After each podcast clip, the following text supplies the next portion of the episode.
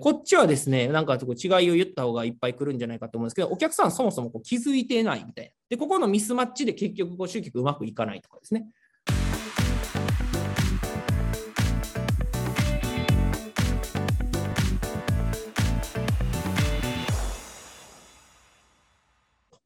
で、まあ、よくある間違いですね、えー、このコンテンツマーケティングをやりましょうと。まあ、一般的にこうコンテンツたくさん作ったらいいよと。とにかく数だったりとか、量が大事だみたいな形でですね、とにかく数を作ろうと。多いのが、まあ、多いんですけど、まあその前にですね、そもそもまあよくある間違いをしている方が、まあ、結構多かったりしますと。それは何かっていうと、まず最初にですね、一番多いのはこの誰に向けて書いているのか決めていないと。まあ、ネタ不足だったりとか、これなんか書いたけど発信できないなとか、なんか何書こうかな分かんないなとかっていうのは、基本的にこの、まあ、誰に向けて書いてるか決めてないっていうケースがほとんどです。はい。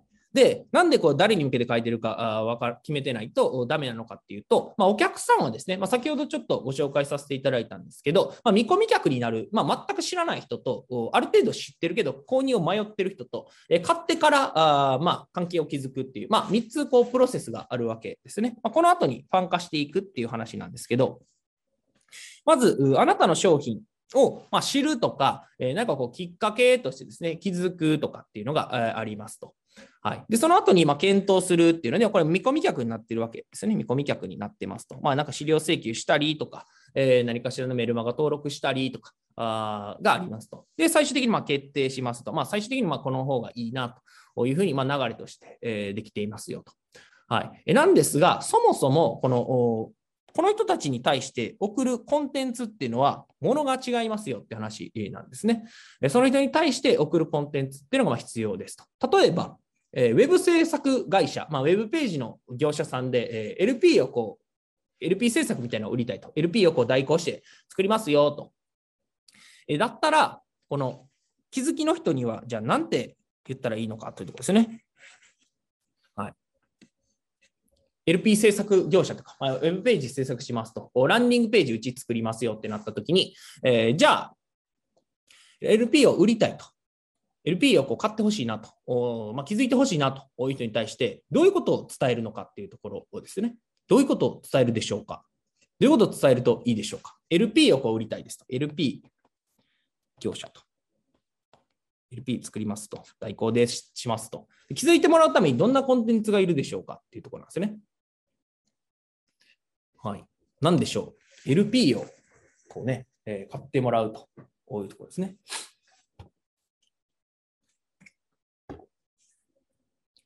はい。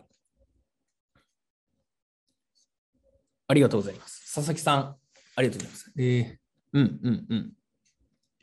そうですよね。はい。そうです。ありがとうございます。今、皆さんからこう答えていただいている、その気づいてもらわないといけないわけですよね。なので、LP のは重要性を伝えないといけないと。なので、えーまあ、LP でどんなことができるとか、うちはどういうこうはあのことを作れますよとか、えー、こんな仕組みでやってますよっていうのではなくてですね、LP を作れば集客ができるだったりとか、あとはもしくはあなたのこう、ね、ネットの集客ができてないのはランニングページがないからですよだったりとか、ウェブページ作っても LP がなかったら意味ないですよとか、LP が、まあ、今の集客ができてないのは、ランニングページが悪いことから起こってますよ、みたいな形でですね、発信していく必要があるわけですね。つまり、LP 大事だと。ランニングページが大事なんだっていうふうに思ってもらうコンテンツを作る必要があると。はい。じゃあ、次のこの検討するっていう人、まあ、重要みたいな話ですね。重要ですよっていうまあ、いったここはまあマーケティングみたいな話なんですけど、えー、LP の重要性を伝えましょうと。で、次はコンテンツ、えっ、ー、と、検討すると。まあ、LP 大事なんが分かった。LP は大事なんが分かったから、なんかこう、レポートを発信してたからちょっとダウンロードしてみようかと。はい。じゃあ、検討している人に対して LP をこう売りたい場合ですね。えー、検討している人に対して LP を売りたい場合は、じゃあ何をこう発信したらいいでしょうかと。検討している人に対しては、何を言ってあげたらいいんでしょうか？と。はい。うんうんうん。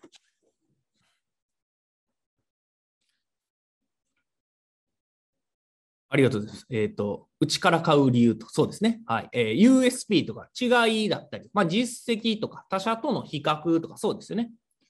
はい。どんなのが良くて、どんなのが悪いかとか。うんうんうん。はい。そうですね。他との違いだったりとか、えー、まあ、どういうのがあるのかとか、どんなのが作れるのかとかですね。LP が大事っていうのが分かったと。でも実際に作り方は分からないし、まあ、LP 作るにはどうしたらいいのかと調べる人に対して、えー、じゃあこういう違いがありますよとか、ここがポイントですよだったりとか、作るときはこんなことをしてくださいねだったりとか、あっていう形でですね、えー、他との違いであったりとか、えーまあ、うちの、まあ、ベネフィットみたいなとかですね、えー、言ったりとかしますよと。で、最終的には決定というので、ま、いろいろこうね、業者とかあ、いろんなところを見て違いも知って、えー、こういう基準で決めた方がいいんだなと、こういうのが分かって、最終的なソリューションというのは解決策として、え、あなたの会社をこう選んで、え、もらうと。はい。で、まあ、この決定する上でですね、まあ、この気づいてもらって、えー、検討してもらって、え、決定すると、まあ、いうプロセスをこう踏むわけなんですが、それぞれで発信するコンテンツが違うってことなんですね。はい。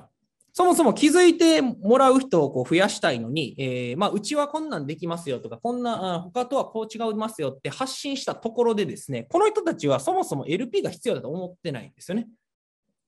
ランディングページの重要性を知ってない人に、ランディングページの比較とか言われてもですね、わからないと。なので、気づいてもらうコンテンツを見込み客を獲得するときに作る必要がありますと。はい、で検討する人に対しては違いだったりとか、他との違いですね。うちだったらこんなことができますよとか、差別化の要因だったりとかを話していってあげると。で最後、まあ、決定っていうところで言うと、まあ、違いだったりとかもそうなんですけど、まあ、価格の面だったりとか、特典のところだったりとかですね。っていう形で、え決定していくと。はいま、この購入するプロセスがあるので、そのプロセスに合わせたコンテンツっていうのを作っていかないといけないと。ほとんどの人はですね、えー、まあ、このプロセスも度外視にして、とにかくコンテンツを作ればいいんだと。えとにかく発信すればいいんだってまあ、量をたくさんこう作られるんですけど、まあ、目的だったりとか、お客さんのフェーズによって発信するものが変わるっていうところをですね、はい、ここが分かれば何発信したらいいかっていうのが、まあ、明確になるってとこなんですね。でもこれを知らずにやってしまうと、とにかく書いてるけど、なんかうまくいかないってなります。はい。ということですと。えー、ですね。で、まあ、ブログだったら、まあ、一時一企業のターゲットを明確にするということでしょうか。あそれともブログ全体を統一でしょうかということなんですが、まあ、ブログの目的によります。そのブログで見込み客を獲得するためにやっているのか。まあ、もしくは、えー、新規の、まあ、じゃあ、えー、顧客にファンになってもらうために発信しているのかによって、えー、こう変わってきたりもします。はい。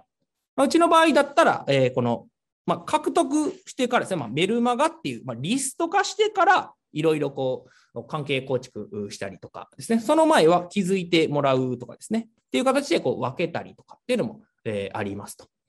はい。という形で、まあ、あの、購入に至るプロセスによって発信する内容を変えましょうっていうところですね。変えていくとはい、ここを知らないと、まあ、ぐちゃぐちゃになってしまって、まあ、結局いっぱいこうやってるんだけど、うまくいかないと。まあ、売り手の目線みたいな話ですね。と買い手の視点みたいな話で、えこっちはですね、なんかこう違いを言った方がいっぱい来るんじゃないかと思うんですけど、お客さんそもそもこう気づいてないみたいな。で、ここのミスマッチで結局こう集客うまくいかないとかですね。はい。っていうのがありますっていうところですね。はい。あありがとうございます。どの時点で発信するか分かりませんでしたと。うん。で、実際にこのコンテンツを受け取った側の、あの、まあ、アンケートというかですね、えー、調査結果によると、自分に興味がないと、関心がないと答える割合は55%ありましたというデータがあります。つまり、あの、お客さんがそもそも自分のこう、適切なコンテンツだって思っていないっていうケースが、まあ、多いってことですね。はい。いっぱいこう、メールとか来るけど、自分とは違うみたいなとか、自分には関係ないなと。はい。で、え多くの場合は、その問題を認識していない段階で商品紹介されてもあんま意味がないってことなんですね。はい、多くの場合は、え、問題を知らないっていうところですね。はい、気づいていないという人がほとんどです。気づいている人はまあ商品買ったりとか、え、違い何って思うんですけど、ほとんどの人は気づいていない。ま、新規の集客の場合はほとんど気づいていないというケースが多いですと。はい。で、二つ目ですね。